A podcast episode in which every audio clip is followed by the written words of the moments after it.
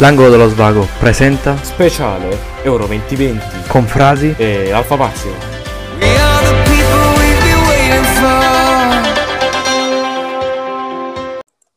Salve a tutti, benvenuti in questa nuova puntata dell'angolo dello svago, bella a tutti ragazzi. quarto episodio Quarto episodio. dello speciale Euro 2020. Si va E qui oggi parleremo degli ottavi di finale degli di ottavi questi Euro Sì, 2020. Partite molto interessanti, sono, stati otto, sono state otto partite molto interessanti e molto gloriose. Nessuna, nessuna scontata. Nessuna, forse una scontata. Due. No. No, forse una scontata. Vabbè. Vedi, parleremo. Analizzeremo adesso, ne analizzeremo adesso. Allora, io direi di perdere tempo. Sì, Vai. partiamo da Galles Faccio una Danimarca. premessa. Premessa. Su otto partite ne ho viste sette e mezzo, perché quella dell'Italia non si capiva niente e stavo, stavo lavoro, quindi ne ho viste sette e mezzo. Io ne ho viste poche in realtà. Ok. Allora, iniziamo da Galles. Danimarca. Questa non l'ho vista. Questa l'ho vista ed è stata una bella per la, per la Danimarca. Quattro gol, che cosa vuoi dirci? eh? Questa me l'aspettavo. Sì, Tu? anch'io. Ok, cioè io mi aspetto, mo- la- l'avevamo già detto prima, che la. Danimarca secondo noi doveva andare molto lontana e, lo sta facendo. Arrivare ai quarti, ai quarti che si incontra, vediamo subito. E incontrerà La- la poi la Spagna. Repubblica. No, eh, scusa, la Repubblica Ceca, che potrebbe passare la, la, la Danimarca secondo me. Mm, Ma analizziamo anche la partita della Repubblica Ceca, perché questa l'ho vista invece. Vai, parla tu. Eh, Repubblica Ceca ha battuto l'Olanda 2-0. È un risultato che secondo me, tra l'altro, non è, non è bugiardo. Cioè, la Repubblica Ceca ha strameritato contro l'Olanda. E come vi dicevamo già nell'altro episodio, ehm, nell'Europeo, diciamo, si era sviluppato poi un tabellone che premiava un lato con delle squadre più abbordabili e un altro lato invece era molto più complesso con squadre molto più toste. Ecco, l'Olanda si trova nella parte facile del tabellone ed era fra le favorite ad arrivare in finale perché le tre squadre forti erano Olanda, Inghilterra e Germania. Due di queste, Inghilterra e Germania, si incontravano fra di loro agli ottavi, quindi poteva arrivare bellissimo in semifinale. E invece è stata eliminata la squadra col miglior attacco nei gironi, viene eliminata da una super Repubblica Ceca gol. Merita il passaggio del turno per quello che ha dimostrato in Certo che campo. sì. Per quanto comunque, secondo me, la sfida fra Danimarca e Repubblica Ceca può essere considerata quasi una sfida fra underdog, come si potrebbe dire, una sfida fra due squadre che entrambe non partivano con grandi aspettative e che adesso invece stanno smentendo tutti. Sarà una bella partita, secondo me, e sarà storica per chi vincerà, perché una squadra Sì. che tra, tra Danimarca e Repubblica Ceca arriva in semifinale d'Europeo è storico. Mm, secondo Bello me per però entrambi, la Danimarca ha più possibilità rispetto alla Repubblica Ceca. secondo me, però boh, non lo so, cioè, secondo me un- una- sarà una partita molto non come, non come quella col Galles o quella con l'Olanda per entrambe le squadre. Quindi Mhm. sarà un po' equilibrata. Parliamo Poi- della partita della nostra nazione 2 a 1. 2 a 1 Io l'ho Italia-Austria. vista male, l'ho vista Io, male. come, come te, l'ho vista male, però ho visto il riassunto della partita, tante, tante cose. Posso parlare, cioè il primo tempo l'ho quasi visto. Io Nel pure primo un po'. tempo ho visto il gioco dell'Italia, però ho visto anche... Però secondo me posso dire una cosa che potrebbe essere giusta come non può essere giusta. Secondo me l'Italia è entrata con un po' di presunzione come una... È entrata con un po' di presunzione. Cioè, non dico che è entrata in campo pensando questo è fatto, abbiamo vinto. Ma è entrata con un po' di presunzione perché tre partite nel giro, zero gol subiti contro l'Austria, quindi secondo me è entrata con un po' di presunzione e per fortuna ora dobbiamo, beh, mh, dobbiamo incontrare una squadra molto più... Potremmo, potremmo giocare molto meglio dall'inizio Mhm. perché l'Italia stava perdendo 1-0, gol annullato, ok, ma ha iniziato a giocare dopo il... perché ha capito, Mm. caspita, questi sanno segnare. Per quanto comunque nel primo tempo che ho visto, quel poco che ho visto comunque mi è sembrato un'Italia, cioè più pericolosa l'Italia rispetto alla Svizzera. In secondo tempo un Rispetto po' di. Svizzera, eh, l'Austria sì.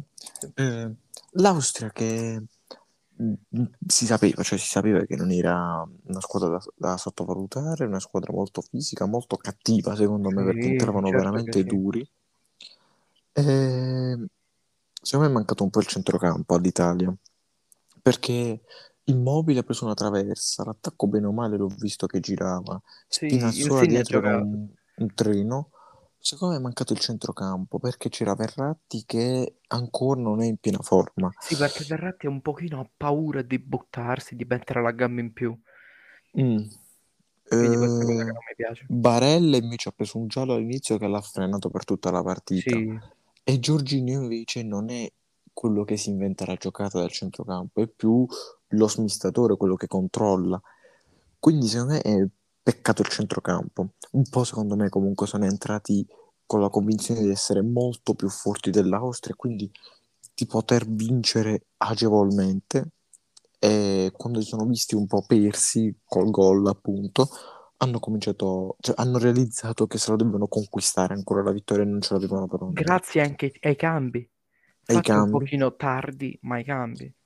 Secondo me però i cambi tardi sono stati una scelta voluta, cioè ha aspettato fino all'ultimo secondo Mancini e... mm, boh, in realtà non lo so, io li avrei fatti prima. Me, eh, sono fatto perché tu hai trovato una squadra che come riserve non ha granché, cioè l'Austria come riserve non ha granché. Però tu immagini già la prossima con il Belgio che il- ha le stesse riserve della- dell'Italia, cioè riserve di valore. Quindi se il Belgio le fa entrare al sessantesimo e tu all'ottantesimo, loro hanno 20 minuti in più per essere pericolosi. Cioè, Be- Berardi, tutto il rispetto, non ha fatto niente contro, contro l'Austria, cioè meritava Chiesa di più.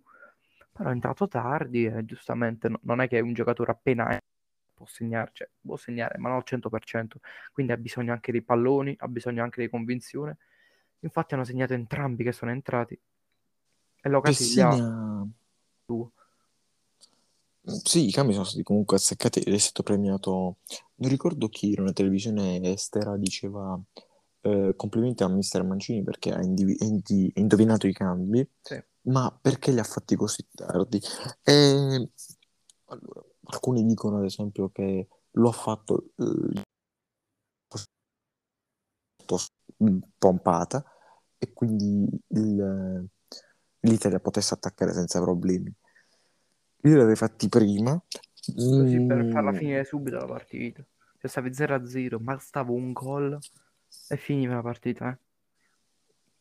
eh, lo so, È giusto per però risparmiare anche tempo. mm, boh, eh, sono scelte che da, da fuori e dopo si ponderano. Lì magari vedi mm, anche, che ne so, il giocatore che è propositivo, vuoi lasciarlo in campo, ci credi in lui.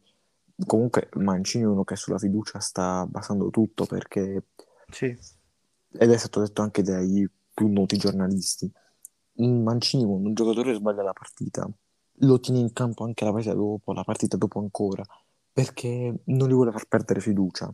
Ed è un po' secondo me quello che sta facendo ad esempio con Berardi, perché Berardi mh, non sta giocando male, io lo ritengo un buon giocatore a differenza di molti, eh, però eh, secondo me sta un po' calando, cioè la prima partita è stata la migliore sua, poi ha Giusto. giocato molto bene contro la Svizzera, poi però è stato, c'è stato il Galles dove ha giocato Chiesa, che secondo me ha giocato meglio di Berardi, e poi in questa partita è stato sostituito Chiesa al posto di Berardi e Chiesa ha dimostrato che è più in forma di Berardi, che magari mh, può averne di più.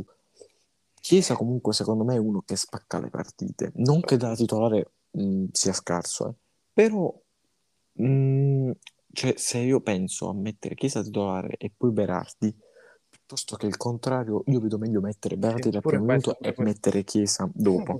Posso, tipo puntualizzare, non so se è tipo una cosa giusta, non lo so, però provo tipo a dirla. Secondo me, se tu vedi alcuni giocatori dell'Italia che le partite migliorano, restano costanti, sono quei giocatori che in campionato, cioè durante l'inverno, hanno giocato in settimana, partite importanti, tipo giocavano in Champions, la domenica giocavano in campionato con una squadra forte e il mercoledì giocavano di nuovo in Champions, quindi c'erano tre partite consecutive. Invece il Sassuolo si trovava sempre una partita a settimana con una squadra che giustamente poteva essere facile o no, però aveva una settimana di tempo per prepararsi. Non dico che Berardi non sia forte, ma dico che Berardi non ha esperienza in queste partite.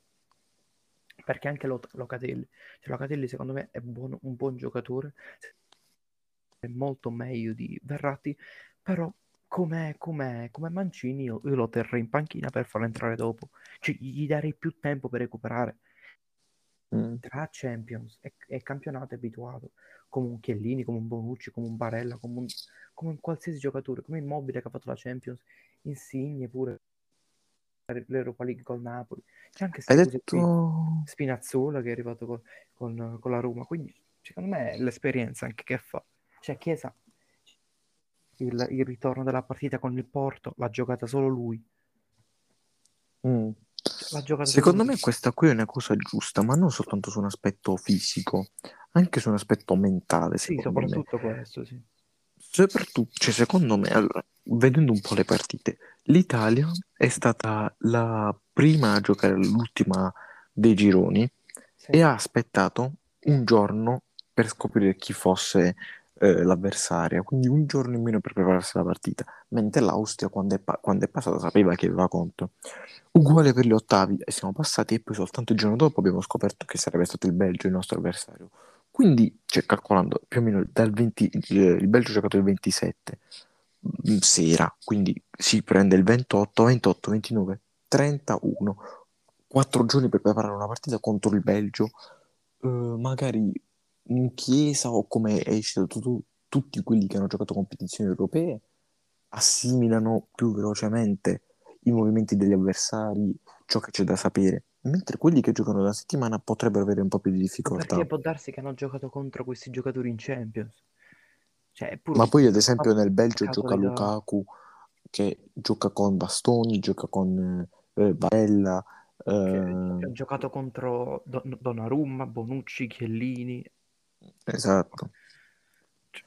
Uh, non lo so, cioè, io penso, eh, secondo me, eh, non ho sentito chi, chi l'ha fatto qui, tipo questo commento, che tipo l'Italia, alcuni giocatori dell'Italia, f- forse Verratti, alcuni giocatori dell'Italia non sanno dell'importanza delle partite che stanno, che stanno facendo, tipo i più inesperti, tendono a giocare con spensieratezza e a fare meglio. Sì, anche questo è un buon aspetto.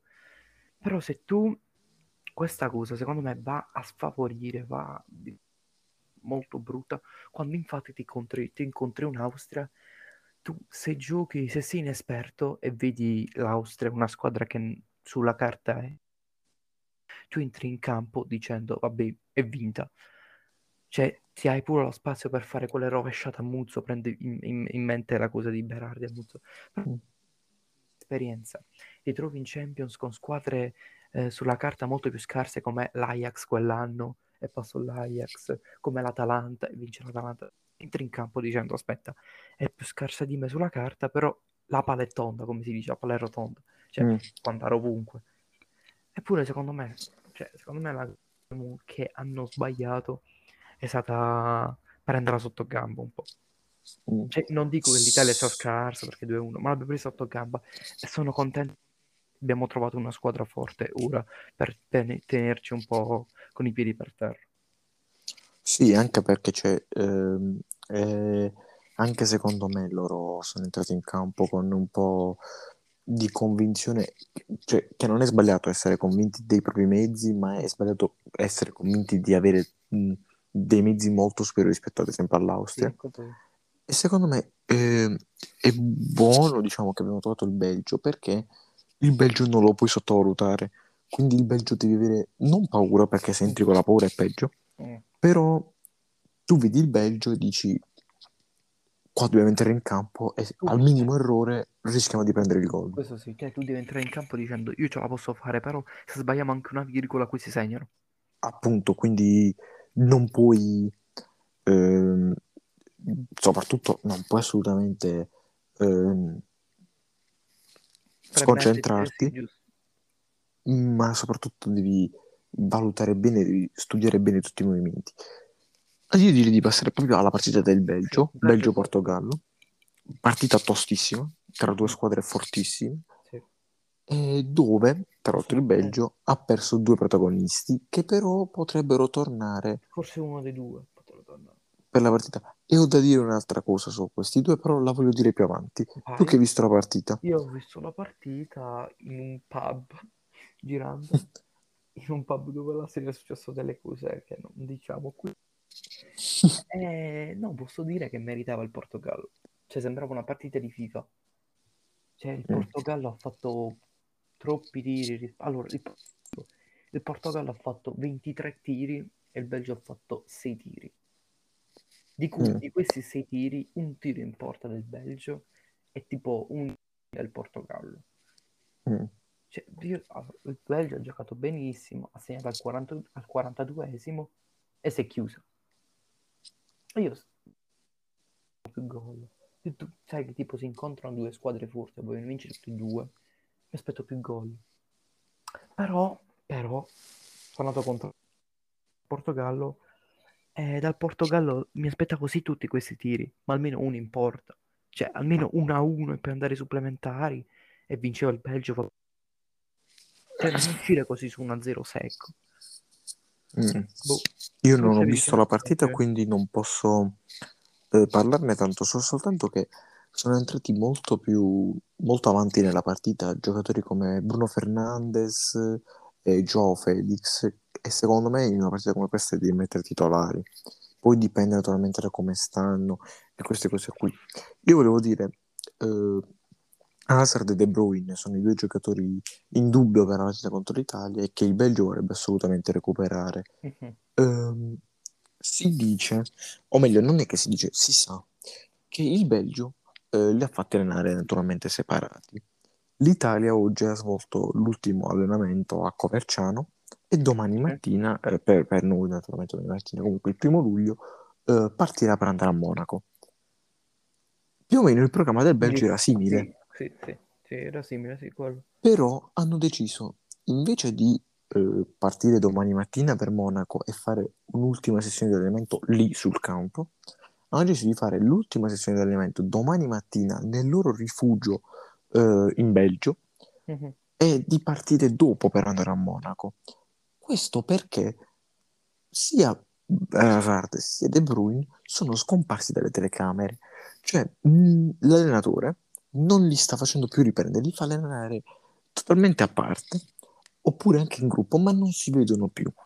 Questa, secondo molti, può essere un modo che il Belgio sta usando perché, dato che sono in dubbio entrambi, anche se dovesse recuperare, secondo alcuni, non li farebbe comunque vedere, così da mettere, diciamo, mh, in dubbio le scelte di Mancini, che quindi non saprebbe fino all'ultimo se giocano o meno.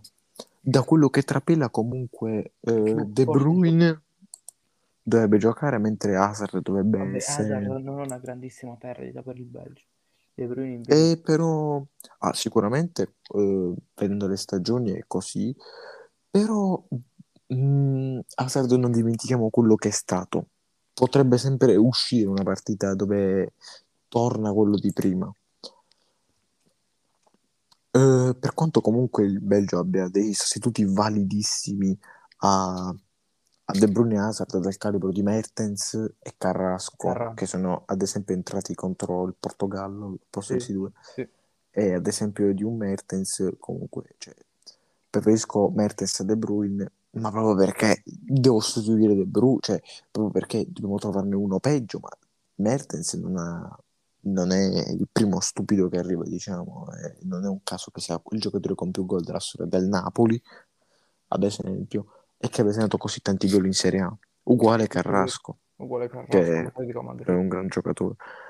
Comunque, ehm, io avrei preferito il Portogallo, come ho detto, però vedendo quello che mi hai detto tu, che sei stata la mia principale fonte di notizie su questa partita, e più o meno da quello che si è detto in giro, forse è stato meglio il Belgio perché in entrambi i casi sarebbe stato uno squadrone, però tra i due squadroni si cerca la soluzione più mh, agevole. Mm. Io direi che se non abbiamo altro da dire su questa partita possiamo andare No, avanti. La quinta partita. Questa partita è molto bella. Io me la sono persa perché dormivo, Io detto com'è. vista. Stiamo parlando, E- di- da- parlando del 3 a 5 di Crozza Spagna, ovviamente è passata la Spagna in tempi supplementari. La partita è stata un, un notte e basso. Mm. La partita che inizia, partita molto bella, che inizia con al ventesimo l'auto del portiere della Spagna, da eh, praticamente il- un centrocampista della Spagna che non mi ricordo il nome, Pedri, Pedri. Pedri, Pedri, fa un retropassaggio e il portiere o per sole, cioè o per il sole in faccia o per qualcosa, liscia la palla ed entra in porta. Cioè, gol inaspettato perché stava in Spagna.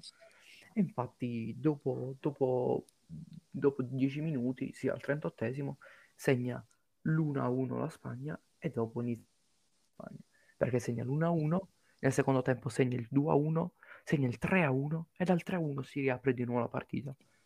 Perché la Croazia fa un po' di cambi ed entra colui che non aveva mai giocato agli europei, segna, entra, eh, entra il, entra il centrocampista dell'Atalanta Pasalic, segna con Orsic, quello di prima, e si va ai tempi supplementari.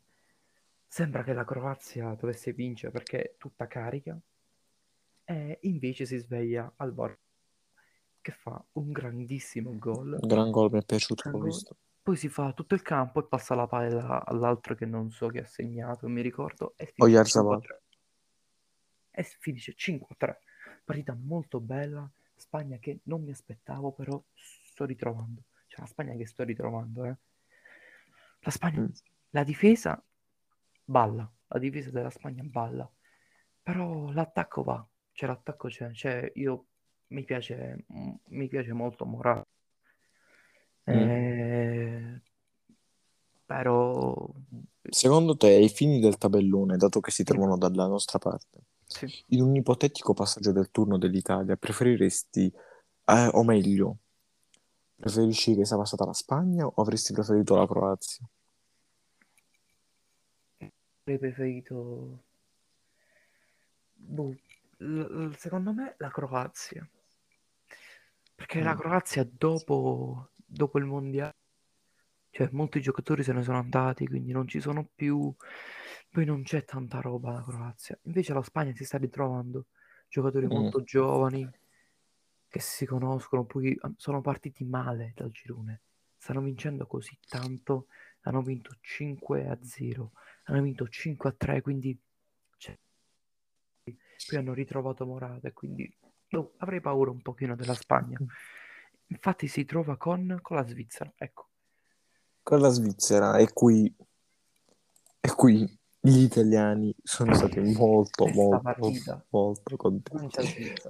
Francia-Svizzera eh, la sorpresa assoluta, perché ci sono state tante sorprese in questi ottavi di finale, ma questa qui, secondo me, è quella superiore a tutti. sì, sì. questa in attesa Mhm, Perché Francia-Svizzera il risultato ufficiale è 3-3, ma Eh. si è andato ai rigori e la Svizzera ha vinto 5-4 ai rigori. con un errore di Mbappé alla Baggio Allora, a me viene da dire, oh mio Dio, Oh, sia chiaro, io non simpatizzo per la Francia, mettiamola così. La partita però non la stavo vedendo perché davo per scontato il passaggio della Francia, come penso il 90% delle persone che stanno Eh, seguendo gli europei. Io davo per scontato il passaggio della Francia, quindi ho detto non me la vedo. Io però poi ho visto 1-0 Svizzera, perché è andato subito la Svizzera. Sì. E ho detto, ah, eh, non è. Ok, Poi ho detto, dire. mo secondo me ribalta. Poi ho visto che intorno al cinquantesimo, 45esimo, Sì, sì. insomma, primo tempo 1-0, ho detto, ma eh, vuoi vedere che questi... eh". Poi però io non la stavo vedendo, ripeto, vedo 2-1, vedo 1-1, 2-1, 3-1 e dico, dopo La rigore sbagliato dopo il rigore sbagliato, dico la Francia è passata. Allora inizio a vedere così e vedo il gol di Seferovic di testa, simile al primo, bellissimi gol entrambi quelli di Seferovic. E dico 3-2, ma continuavo a non crederci. Segna la Svizzera e annullano il alla gol. fine Mhm.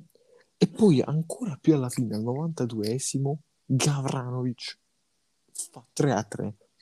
E io qui dico, oh mio Dio, poi si va ai supplementari e dico, ai supplementari, beh, mo la Francia la vince, perché ha più, secondo me, più testa, ha Più tutto. Eh. Invece, io ero convinto che anche a livello fisico stessero meglio, entro in Invece no. campo, sembrava di vedere partita a scapoli contro ammogliati, però soltanto la Francia erano sia scapoli che ammogliati, perché la Svizzera l'ho vista in realtà bella messa bene, la Francia invece aveva parecchi giocatori che si infortunavano. Lo stesso Mbappé si è trovato a fare un tiro Vero. che ha sbagliato clamorosamente perché gli è venuto un crampo al piede proprio mentre tirava. Vabbè, comunque si va ai rigori, eh, serie di rigori perfetti fino all'ultimo, eh, quando la Svizzera segna e Mbappé invece incredibilmente si Vai. fa parare il rigore da Sommer. Per Io dico, momento rimane fermo per vedere la posizione e poi capisce mm, che ed esplode di gioia. Sì.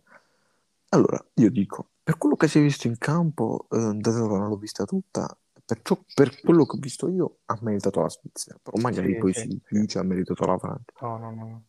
La Francia comunque una grande delusione, perché passi come testa di serie, ti trovi contro la Svizzera che, e non lo dico perché è la Svizzera, ma dico perché l'abbiamo vista contro l'Italia, non è questo squadrone imbattibile, dato che l'Italia ci è passata sopra con un 3-0 semplice, e invece la Francia si fa battere e secondo me ehm, se l'Italia è andata a peccato di un po' di presunzione, la Francia ha peccato tantissimo di presunzione giocando contro la Svizzera. Sì, questo. Sì. Mm, incredibile. appena, appena alzato un pochino l'asticella ha fatto tre gol, però dopo l'ha abbassata subito. Mm. Io comunque dico che questo dimostra come le eliminazioni dirette non siano i gironi e che la tensione si alza e quando si alza la tensione non tutti la reggono. Perché alcuni si lamentavano che l'Italia aveva faticato con l'Austria, dicevano eh, che schifo, è finita l'Italia. Quando poi abbiamo visto che anche le partite più banali si sono rivelate delle partite complesse. La Francia ne cioè, sono usciti dall'Europeo contro la Svizzera, che ripeto, non per sentito dire, ma perché ho visto una partita della Svizzera contro l'Italia, non è la corazzata imbattibile. Io ti chiedo, a parte vabbè, No, la gioia, chiedimi una cosa, dovrei aggiungere anche una cosa. Vai, tu chiedi e, Ok. e mi attacco dopo. eh, a parte la gioia per l'uscita dalla Francia, Mm. del- a livello del tabellone, dato che io ero un po' preoccupato personalmente, dato che dicevo, passato il Belgio, potremmo trovarci la Francia. Adesso che non c'è la Francia, tu ti senti più rilassato o più preoccupato? Perché io vedo questa Svizzera più affamata rispetto a quella che abbiamo incontrato ai gironi. Allora, io non mi sentivo rilassato e non mi sento rilassato perché ti attacco a quello che devo, pri- che devo dire prima e fi- concludo qua. Non mi, sento rilass- non mi sentivo rilassato perché la Francia è stata sempre una buona squadra. Cioè, i giocatori. Deschamps, allenatore della, della Francia, ha fatto il suo. Ricordiamoci che negli europei in casa è arrivata seconda contro il Portogallo e nel cammino ha trovato tutte le squadre scarse. Ha vinto il mondiale con una grande squadra, poi è uscita ai, ai- ai gironi, eh, no, gironi, scusami, è uscita agli ottavi con una squadra sulla carta molto più scarsa della Francia. Quindi secondo me non è stato errore dell'allenatore, ma è stato errore della squadra.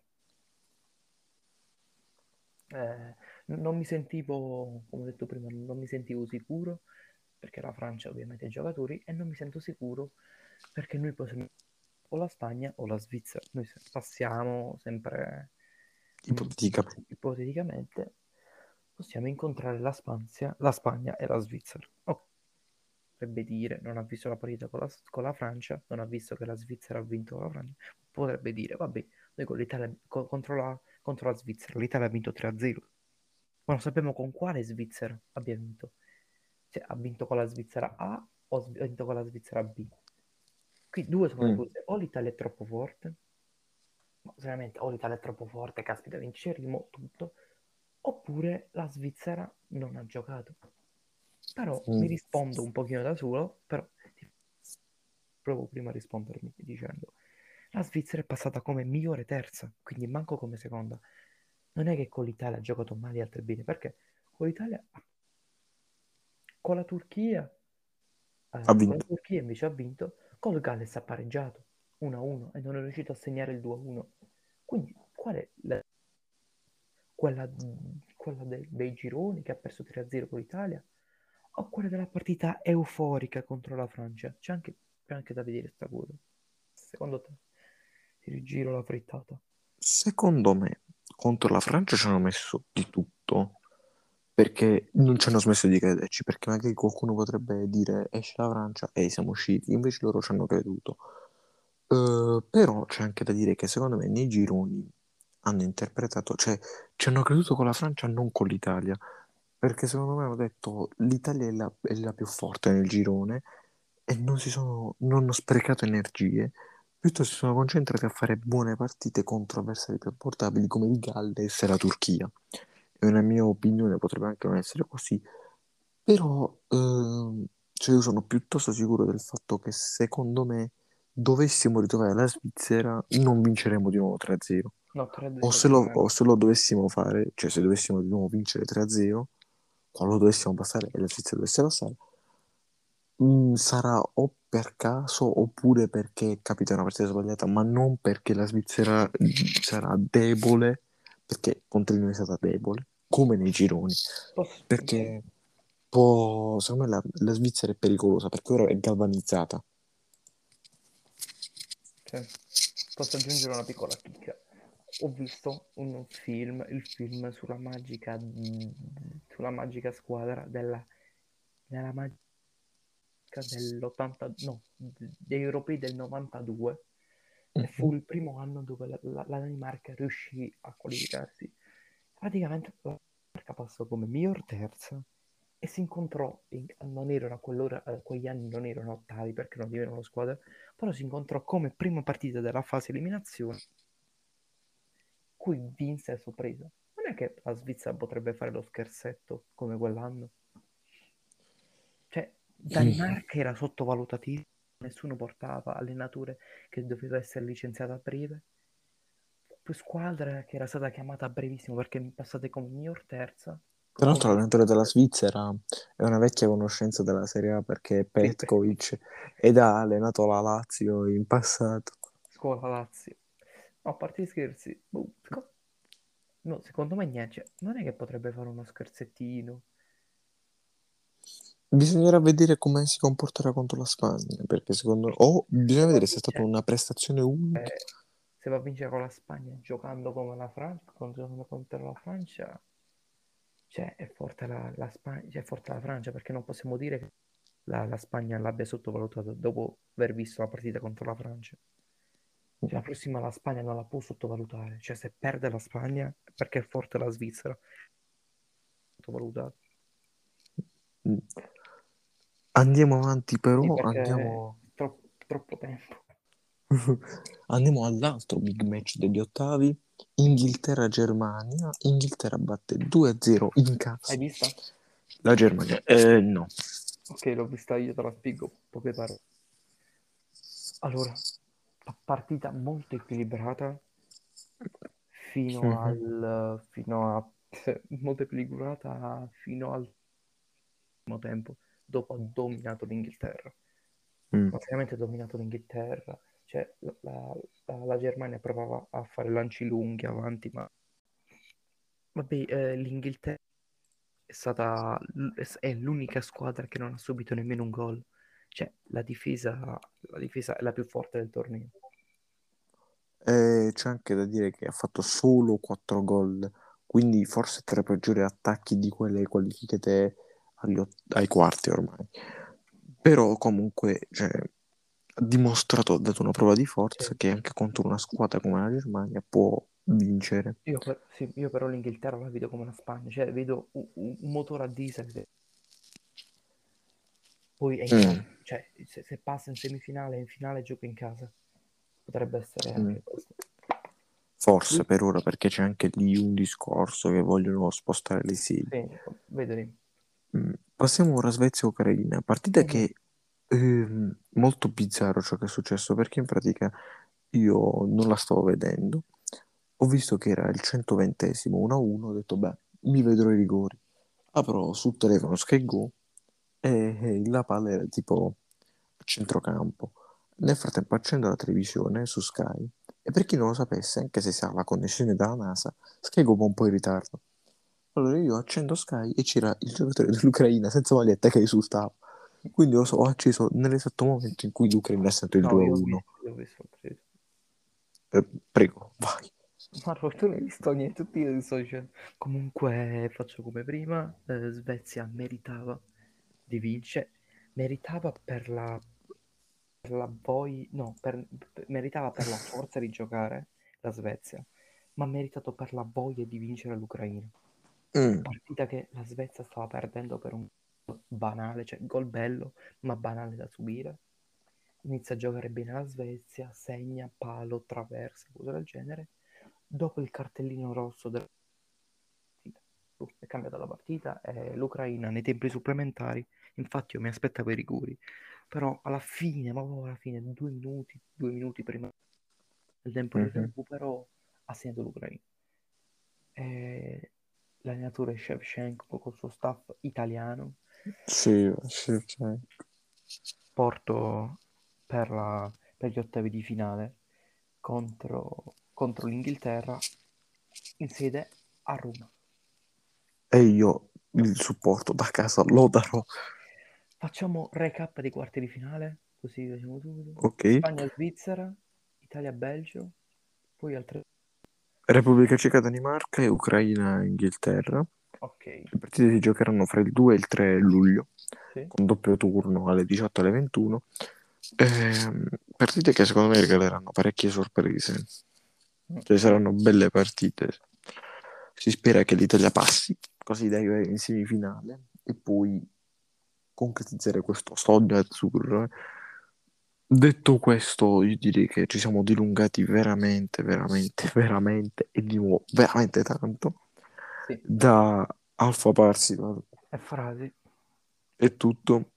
Enjoy ragazzi. enjoy.